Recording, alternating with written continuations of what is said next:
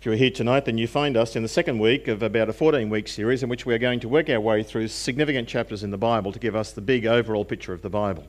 Last week we began with chapters 1 and 2 of Genesis, the beginning of it all, and Dr. Don Batten was our speaker, and I have some of uh, his books that he had last week, and I've got some tonight likewise to make them available for you. Just to revise from last week, we learnt uh, that God is the God who made everything outside of himself, of course, that God exists, that he is the creator, and that he is the one who brought creation, life, and matter into being. And there is only one of him. Uh, Genesis chapter 1 certainly gives us a hint that there's a complexity to the divine being, uh, that he has a plurality within unity, because it talks about let us make man, let us make man in our image. The Bible also says, Genesis 1, that God is a God who talks, He speaks. He's not an inanimate force, He is a being, a personal being, who communicates to us. And Genesis 1 also reminds us that everything that God made is good, was good. something tonight, as we will learn, that has been changed. Genesis chapter 1 and 2 also talks to us about humans. It reminds us that we are made in God's image and in God's likeness people talk about what does that mean. Does it mean the fact that we can communicate? Yep. That we have intelligence, that we can have choice, that we have a capacity to know Him, uh, that we create like He does, we make things, uh, that we work like He does. Ultimately, it means that we rule, that He made us in His image to be rulers in this planet, that He made us stewards over creation, and we have a responsibility for it. Genesis chapter 1 reminds us, and 2, that we are male and female. We know that. But also reminds us that when God made us, He made us without sin, He made us innocent. And Genesis chapter 3 explains to us how this has now changed in our world and outlines for us some of the different consequences that come from it. So we're going to work our way through chapter 3 tonight. And if you haven't got Don Carson's book, The God Who Is There, then I encourage you to buy a copy. It's about 15, 16 bucks from Koorong. Or you can go on to gospelcoalition.com and you can actually hear him, Don Carson, the author of the book, actually giving lectures. They're free. You can download them and just listen to them as you go. Um, just one warning he makes some mistakes. Uh, but he does. Uh, Don corrected some of those last week, and I'm going to correct one tonight. Um, he's a brilliant Bible teacher, but he's fallible. He's not infallible. So you need to listen like I've said to you on numerous occasions, you need to listen to anybody who teaches the scriptures with discernment.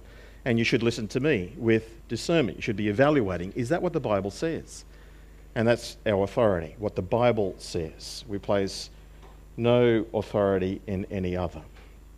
Genesis chapter 1 and 2 certainly lays the stage for Genesis 3, particularly in chapter 2, verse 17. It's where God has placed the man in the garden.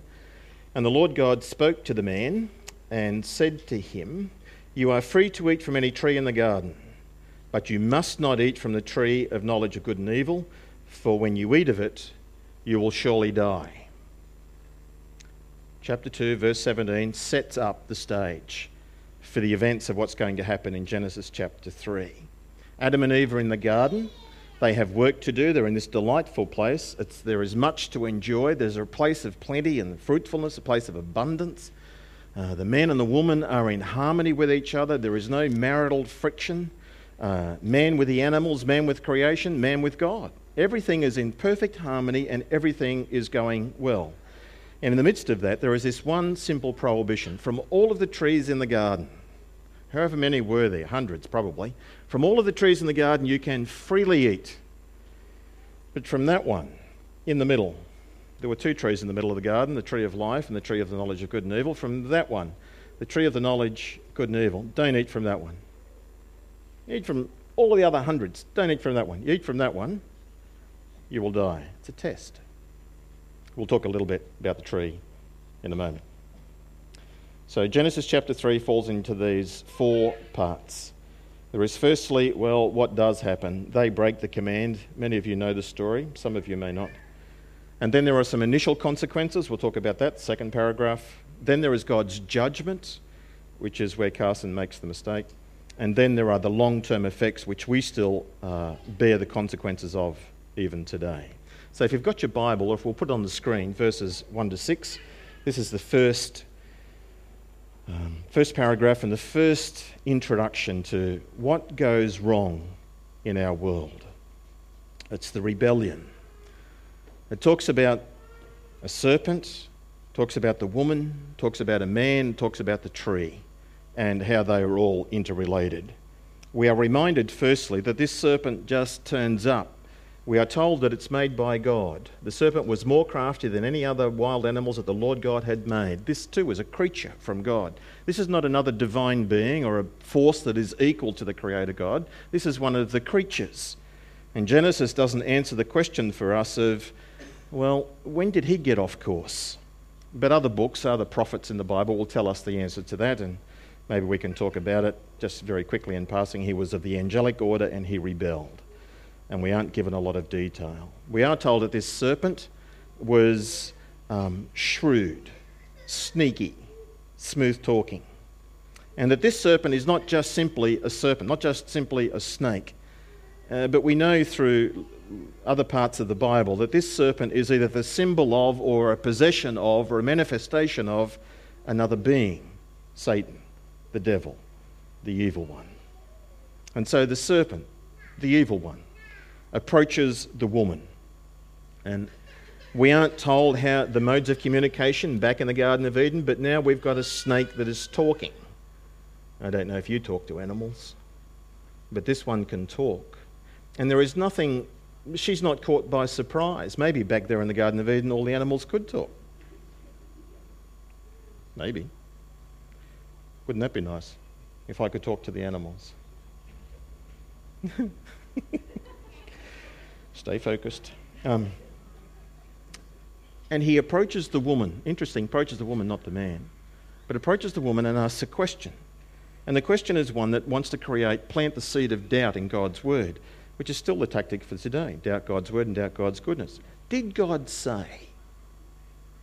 Did God say that you can't eat from any tree in the garden? Now, it's also subtly suggesting that we have the right to question the Creator's word. Did God say that? The implication being, well, that's ridiculous. We still do the same thing today. I have couples outside the church who come to me and they want to get married, and so I explain to them through what the Bible says that the wife has to submit to the husband, and the wife, the lady, often goes, I don't think so. That's her setting herself up over, I have the right to question God's word. I don't need to submit to it. I am the ruler of my fate. I decide my own destiny.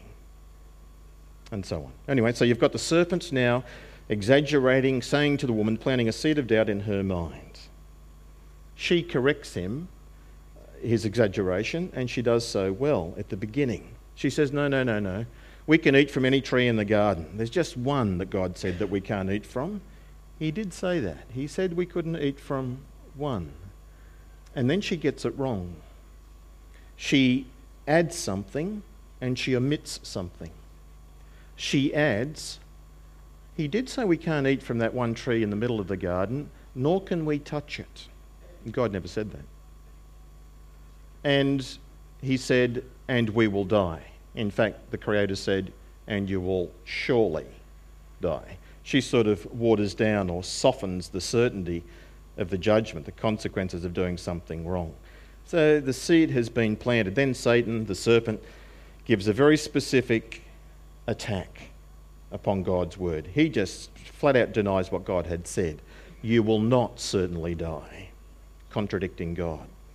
And again, this is the common thing today that one of the first things that people will do is to deny the doctrine of judgment, deny that there are consequences for sinful choices. It's way back in the beginning, way back in the beginning of human history. In verse 5, he in fact says, In fact, not only will you not die, but you will become like God. For God knows that when you eat of it, your eyes will be open and you'll be like Him. You will know good and evil. That has a ring of truth about it and a whole lot of falsehood. Typical of the evil one. And God does know good and evil, but He knows it in terms of His omniscience, in terms of He knows all things. And He knows it in terms of He pronounces that's good and that's evil. because he's the creator, he's the ultimate moral judge. She doesn't have that ability, but she will need to become evil, to experience evil, to be able to make that evaluation. And that's where the evil one is subtly seducing her. She now has a desire growing in her that she wants to pronounce what is good and what is evil. She wants to be independent of the Creator. She wants to make her own choices. I want to do what I want to do. I don't want you to tell me what I can do and what I can't do. That attitude still persists in us, even today. And when that attitude is there, it means that now God, the sovereign Creator, is now a rival. That He says I can't, and I say I can. I am now a rival, and he is a rival to me. We are opposed to each other. This is the beginning of things, the wheels getting off track, us going astray. What is this tree in the middle of the garden that the serpent is talking to the woman about and she's responding about? Well, we don't know what sort of a tree it was. I wanted to say it's not an apple tree, but I don't know that it wasn't an apple tree. I don't know what sort of a tree it was. I've told you before that I think it was a banana. Why? Because it was so appealing.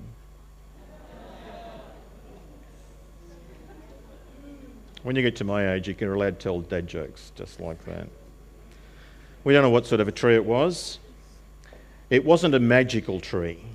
It wasn't special fruit. It wasn't something different to other fruit that perhaps were in the garden at that time so that she ate, if they ate from that particular sort of fruit, it caused some sort of chemical reaction within them, and a switch flicked, and they suddenly could tell the difference. It wasn't that. It was simply a tree, a fruit tree, that God had selected in the middle of the garden, and He said, Don't eat from it. Probably mangoes. Don't eat from it. It's a test. And I think that's all it was. The test is will you trust me and will you do as I say? In the midst of plenty, when I say you can't do one thing, will you trust me? It's not simply the breaking of a simple rule that she is involved in, it's actually an attitude of rebellion, an attitude of defiance, an attitude of rejection, a de-godding of God, as Carson calls it. It's me first, me in God's place.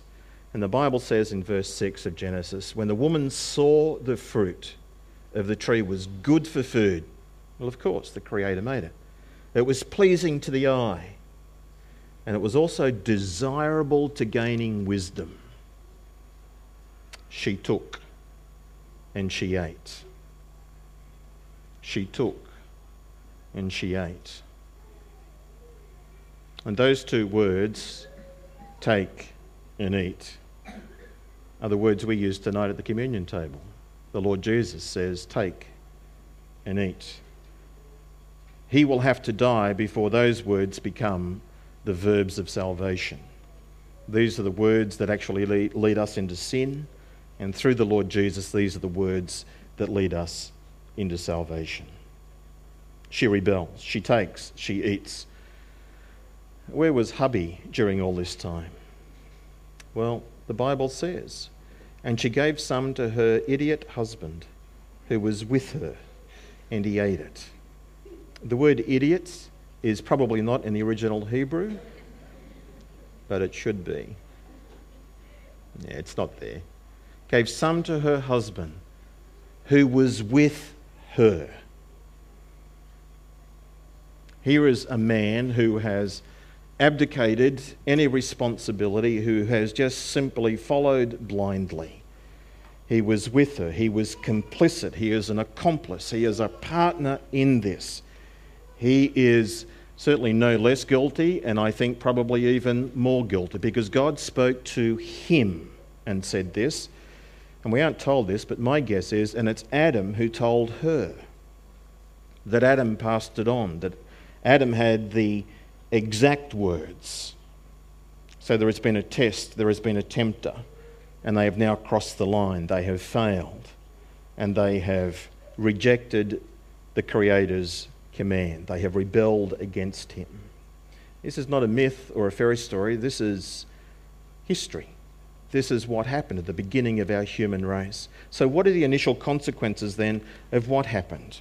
Well, very simply, it says, um, Their eyes were opened and they realized they were naked, which sort of implies they're going around with their eyes shut, doesn't it? And then they open their eyes and suddenly, oh, you don't have any clothes on. It's not like that. It's rather the eyes of their understanding are now suddenly opened.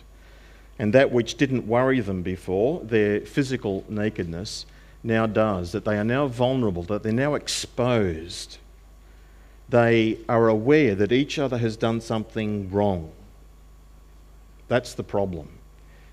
And it's rather strange, silly even perhaps, if their cure for that is that they take fig leaves and they sew them together, which indicates they have some intelligence and some abilities. And they sewed these fig leaves together to try to make coverings for themselves. They're trying to cover their shame, but they can't. They can't undo what they have done. They've crossed the line, they've done something wrong, and that persists even to this day. The other initial consequence of this is they hear the Lord God's footsteps coming in the garden in the cool of the day. Something he had done, it would seem, on each day for fellowship with a couple. But now they hear, and the response is they are afraid and they hide. That's what sin does to us. It makes us afraid of God and makes us want to avoid God, that we don't want to face the truth. So now their fellowship with God has been broken. Their sin, their choice in this case also makes them avoid telling the truth. Because God comes and he calls, excuse me, he calls out to the man. Um, and the Lord says, uh, Where are you? And Adam says, I heard you in the garden and I was afraid because I was naked, so I hid. And God says, Who told you you were naked? No reply. Have you eaten from the tree from which I commanded you not to eat? There's a reluctance to confess up, there's a reluctance to be honest, to own that they have done the wrong thing. And then, of course, that which Adam started and we've been continuing ever since, he blames the woman. Have you eaten from the tree that I commanded you not to eat? And the man said, The woman you put here, she's the one. She tricked me. Well, she didn't really, did she? He was with her. It was the serpent who tricked her, and he just followed it along complicitly. See this? He's blaming her. It's not my fault. Denying his own responsibility, self justification. Same thing happens even today. These things linger for us in our world. Their fellowship with God is broken, and now their fellowship with each other is broken. That's what sin has done in our world. And there are more consequences that come actually into the created order. If we move into the third paragraph, we will find well, what does the Creator say to all of this? He turns to the woman, says to, his, says to her, um, What is this that you have done? She says, The serpent. He deceived me, and I ate. And you've heard me say it before. Adam blamed his wife, the wife blames the serpent, the serpent didn't have a leg to stand on. Uh, they don't get any better, people. So then the Lord says to the serpent, and these are the words of judgment. Now, this is where Carson gets it wrong. Please note in your Bible that there are not three curses. Who gets cursed? Verse 14 Cursed are you above all the livestock. The serpent gets cursed. The evil one. The animal does, and the symbol of the evil one. And then you jump down to verse 17 the ground gets cursed. Please note that Adam and Eve those sinful are not cursed by God. The Bible doesn't say that. So, what are the words of judgment upon the serpent? Cursed are you above all livestock and all the wild animals. You will crawl on your belly and you will eat dust all the days of your life. That's the judgment. Did the serpent always go like that? Probably. But now God is simply bringing meaning to that which already existed. He does that in other parts of the scriptures. Verse 15 is worth noting and underlining in your Bible because, in the midst of judgment, and judgment that God is speaking to the serpent, to the evil one, God gives a promise, not to the serpent, but to the man and the woman, to us. God says to the serpent, I will put enmity, hatred, between you and the woman, and between your seed, your offspring, and hers. That offspring, he, singular, will crush your head and you will strike his heel.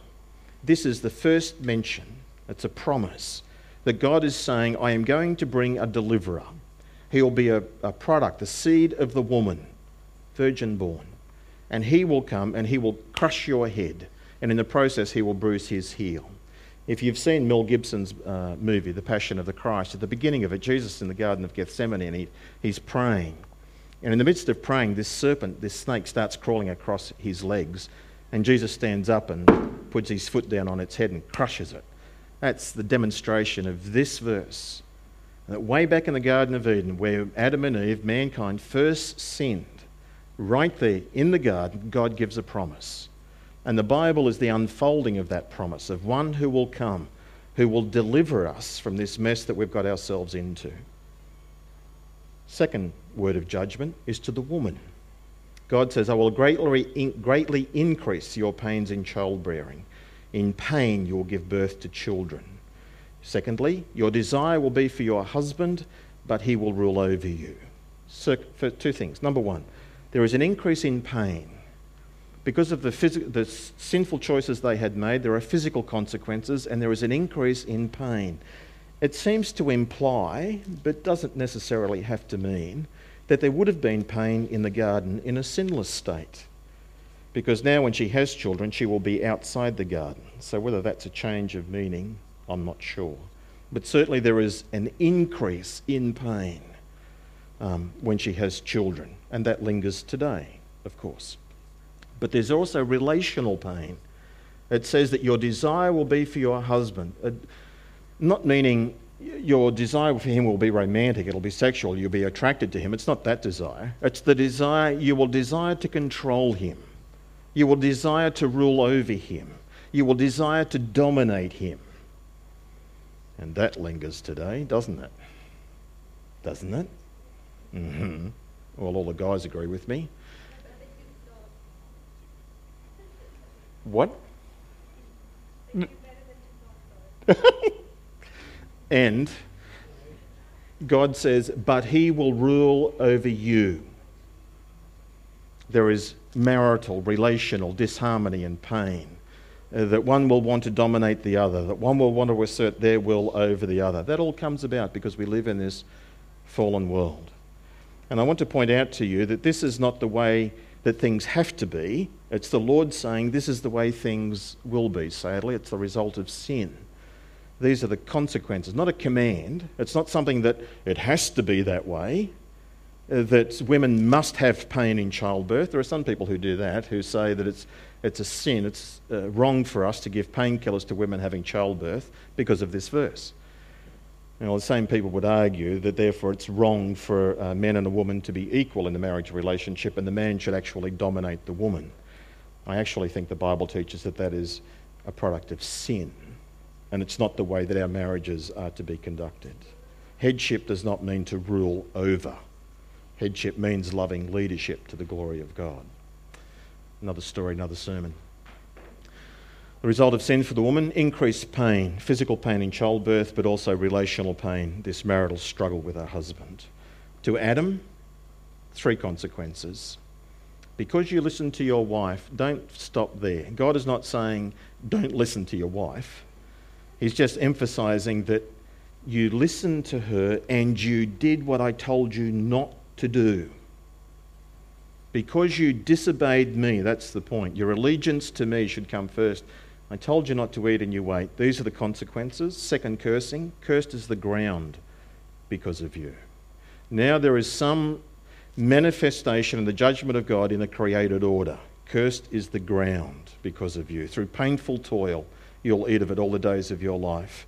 It'll produce thorns and thistles for you, which it wouldn't have before. And you will eat the plants of the field. By the sweat of your brow, you will eat your food until you return to the ground. Death is the consequence, physical death since from it you were taken. For dust you are, and to dust you will return. Adam has physical pain, just like the woman. He has relational pain, verse 16, just like the woman. And the Lord also points out to him physical death is the result of sin. But this passage also alludes to this other truth that the ground is cursed.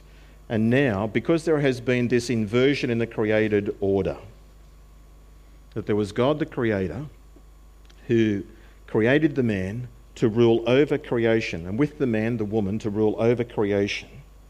But now a creature, the serpent, has approached the woman and included the man, and they've rebelled against the Creator. There is this reversal of things. So now, what God has done, because the ground is cursed, He's saying, I made you, humans, to be the rulers of this created order. Because you have now sinned, I will take the created order and I will subject it to you. Romans chapter 8 talks about all of the creation now being subject to corruption and to futility and in groaning and because of sin. This is the Bible explanation of why our world is the way it is. What's the cause of tornadoes and volcanoes and all these horrible natural disasters that happen in our world? Our sin. And the created order being subject still to us. So Adam receives God's judgment. What are the long term effects? They're the explicit judgments of God. In the midst of judgment, God gives mercy. He says there's going to come one uh, who will bring deliverance. Verse 21 of chapter 3 tells us uh, the Lord God made garments for Adam and his wife and clothed them. The Lord took an animal. Now, this is me surmising, but this is what I believe it means. The Lord took an innocent animal and killed it. An innocent victim dies in the place of the guilty to cover the guilty. It's again a picture of the gospel. And I wonder, the Bible doesn't say this, but I wonder if the Lord had a conversation with them that said, One day one will come who will be the seed of the woman who will do that. He will give his life to cover you for your sin. Notice, Carson points out, that God did not say to Adam and Eve, Take off your fig leaves, be open, be honest, and be exposed to each other, and everything will be okay again. That's the deception of nudists and nudism today. It's not true. There is no cure. We cannot find our way back into that place of innocence with God. We have messed up and we have inherited this same tendencies for us. So God graciously makes a permanent covering, a garment of skin for Adam and Eve, and clothe them.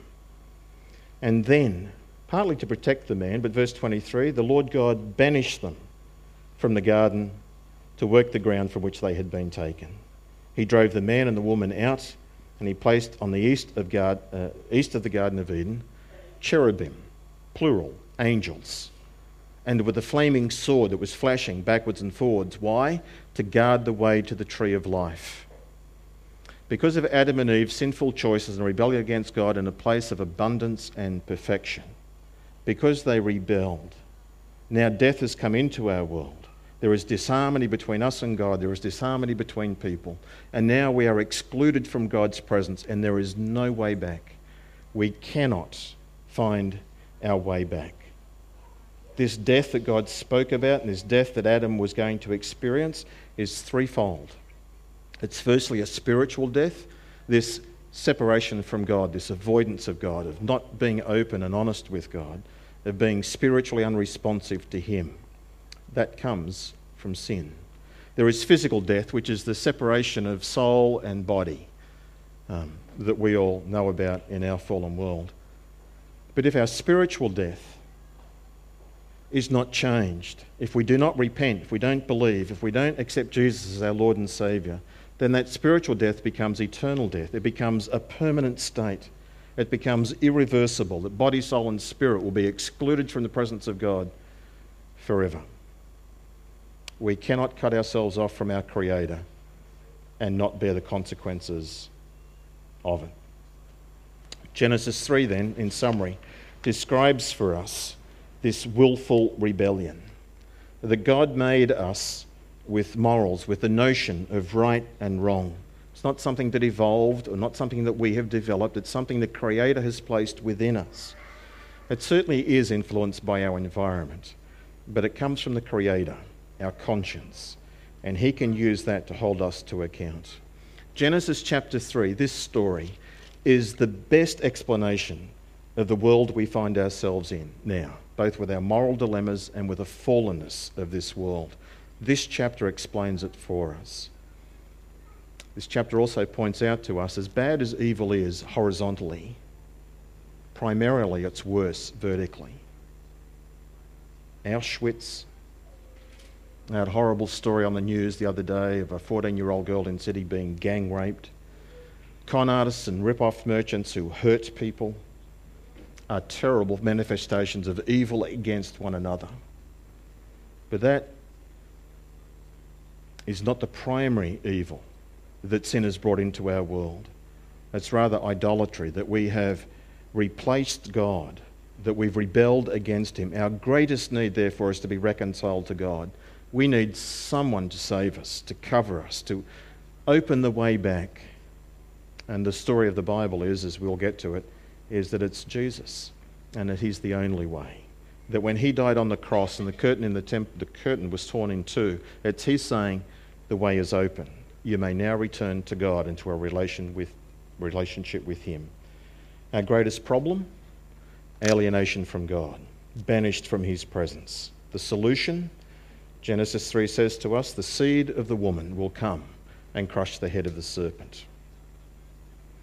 Let me finish by quoting these words. They're out of um, Carson's book, and he's quoting another author, Daniel Migliore, who talks about this enigma that we are as humans. He says this We human beings are mysterious, are a mystery to ourselves. We are rational and irrational. We are civilized and savage. We are capable of deep friendship and of murderous hostility. We are free and in bondage. We are the pinnacle of creation and we are its greatest danger. We are Rembrandt and Hitler. We are Mozart and Stalin. We are Ruth and Jezebel. Shakespeare says of humanity, humanity, we are a work of art. Arthur Miller says, we are very dangerous. We meet not in some garden of wax fruit um, and painted leaves that lies east of Eden, but rather we meet in our relationships after the fall, after many, many deaths. We are a dangerous people who need God's forgiveness. They're true words, aren't they? And a correct analysis of the human condition. So, next week we continue and we'll look at the God who writes his own agreements, that God begins the process of bringing the seed of the woman into the world. Let me lead you in prayer. Let's pray. Heavenly Father, thank you for this revelation, for this truth of this story that explains for us the mystery of why things are so wrong. That it all goes back to our choices and to our rejection of you as our rightful Lord. We ask, Lord, that you would help us to understand this and to repent of it, to change our ways, that you would forgive us. We thank you that through Jesus the way is open, that we can return. And we pray for healing in our relationship with you and in our relationships with others. Lord, change us and use us to pass on this life saving message to others who need to hear it so desperately. We pray in the name of Jesus. Amen.